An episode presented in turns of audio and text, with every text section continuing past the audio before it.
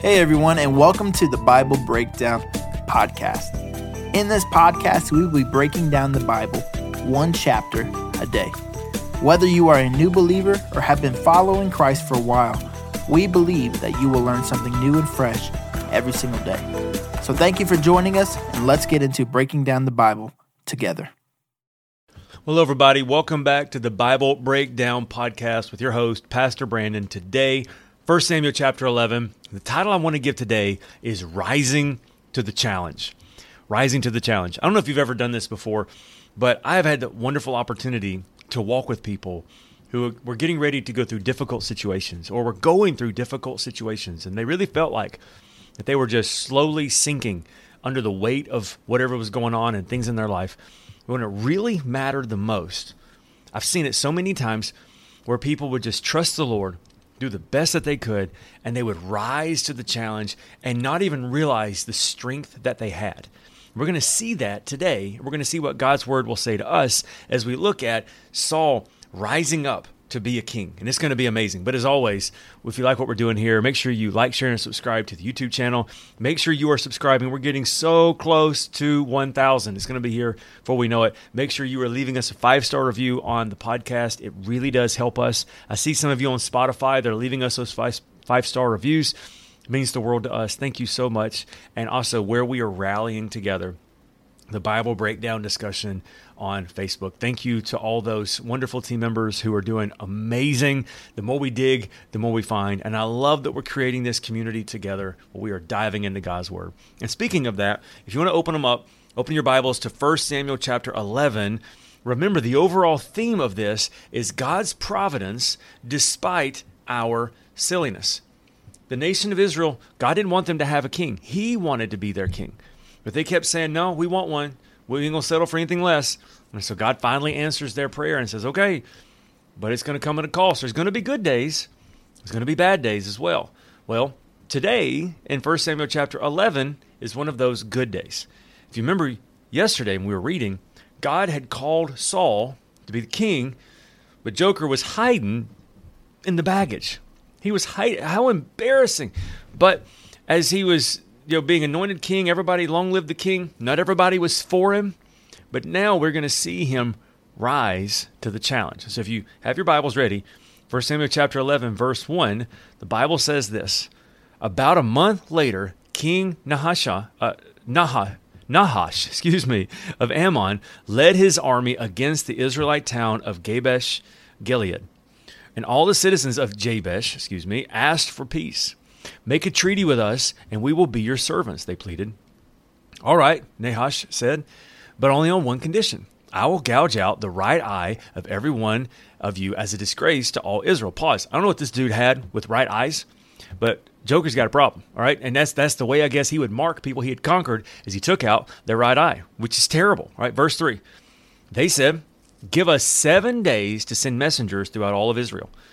And if no one comes to save us, we will agree to your terms.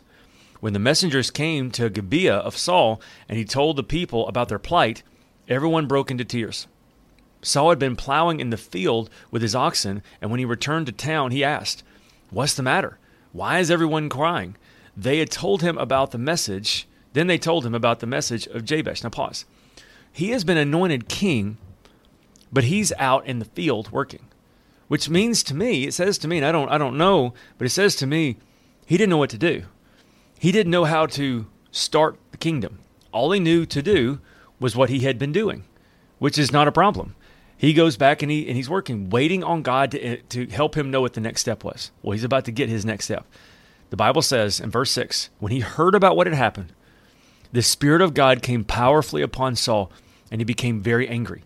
He took two oxen and cut them into pieces and sent the messengers to carry them throughout the Israel with this message. This is what will happen. Well, this is what will happen to the oxen of anyone who refuses to follow Saul and Samuel into battle. And the Lord made the people afraid of Saul's anger, and all of them came out together as one. And when Saul mobilized them at Bezek, he found that there were 300,000 men from Israel and 30,000 men from Judah. That's a lot of folks. So, Saul sent messengers back to Jabesh Gilead to say, We will rescue you by noonday tomorrow. There was great joy throughout the town when that message arrived. The men of Jabesh then told their enemies, Tomorrow we will come out to you, and you can do to us whatever you wish. But before dawn the next morning, Saul arrived, having divided his army into three detachments. He launched a surprise attack against the Ammonites and slaughtered them that whole morning. The remnant of their army was so badly scattered that no two of them were left together. Then the people exclaimed to Samuel, Now where are those men who said, Why should Saul rule over us? Bring them here, and we will kill them. But Saul replied, Ho, ho, ho. No one will be executed today, for the Lord has rescued Israel. Then Samuel said to the people, Come, let us go to Gilgal to renew the kingdom. So they all went to Gilgal in a solemn ceremony before the Lord, and they made Saul king. Then they offered peace offerings to the Lord, and, Saul and all the Israelites were filled with joy. How amazing that there was apparently some discussion about why Saul should be king. And so they were ready to just say, okay, never mind, that's that's just not going to work. Let's just go and do our thing. And then when it mattered most, when people were in distress and when things were going wrong, God rallied the heart of Saul. He rose to the challenge and he ends up becoming king.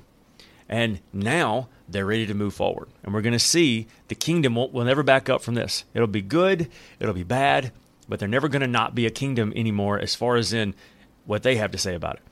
And that reminds me of a lot of our lives.